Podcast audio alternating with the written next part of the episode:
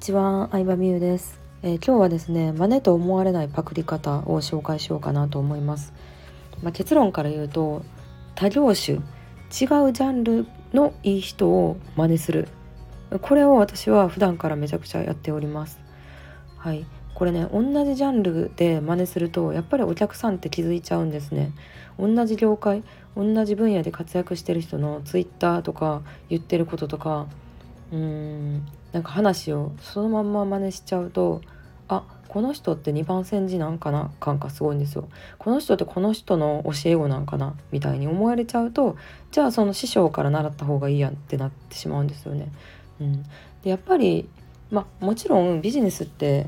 ゼロから自分で作ることってほとんどなくって何でも真似から始まってるとは思うんですけどとはいえ、まあ、お客さんからの見られ見られ方って感じですよね。うん、その見られ方をあの悪くすることなくでもこの人なんか他と違うなって思われるためにやってることはやっぱ最初に言ったように他業種からパクってくるっていう感じですね。はい、じゃあ私は具体的にどういうところから真似してるパクってるのかというと最近よく見てるのは水商売の方が多いですね。うん、こうキャバクラで働いてる女性とかってやっぱ自分が商品なわけじゃないですか。でも私がやってるみたいなこういう個人で仕事してるっていうのも自分を商品にしてるっていう意味では、まあ、同類というか似たところがすごい共通点があるなと思うので見せ方だったりとかブランディングとか、まあ、あとはこう自分のファンになってもらうためにどういう行動をしてるかとかどういう言葉を使ってるかとか、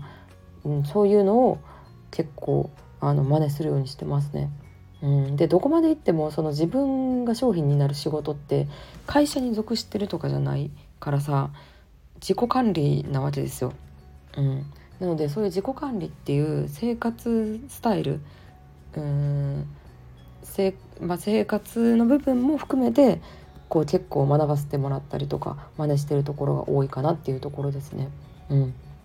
そうそうそう。だから全然違う業界の人の話でも自分には関係ないなとか違うなとかなんか食料によって上とか下とか決めつけちゃう人ってまあいたりすると思うんですけどでもそれじゃあちょっともったいないなって思う。実際にさこう若くて稼げる仕事ってほんまに限られてると私は思ってて基本的にはもう若さを売る水商売若さとかこう養子とか自分を売るっていう系の仕事か、まあ、経営者しかないと思うんですよね20代30代で大きなお金を稼ごうと思うと。ってなった時にでも若くてお金を稼いでるってことはやっぱりどんな世界でもトップにいる人はすごい努力をしてるわけなんで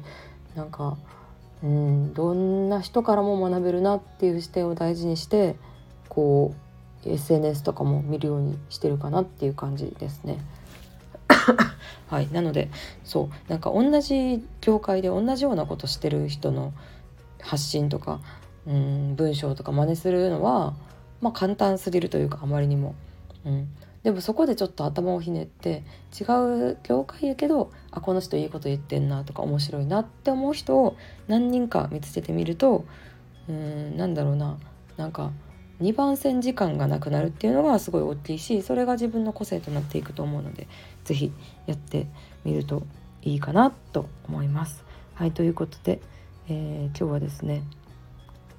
はいちょっと何について話したかいつも忘れちゃうんですけど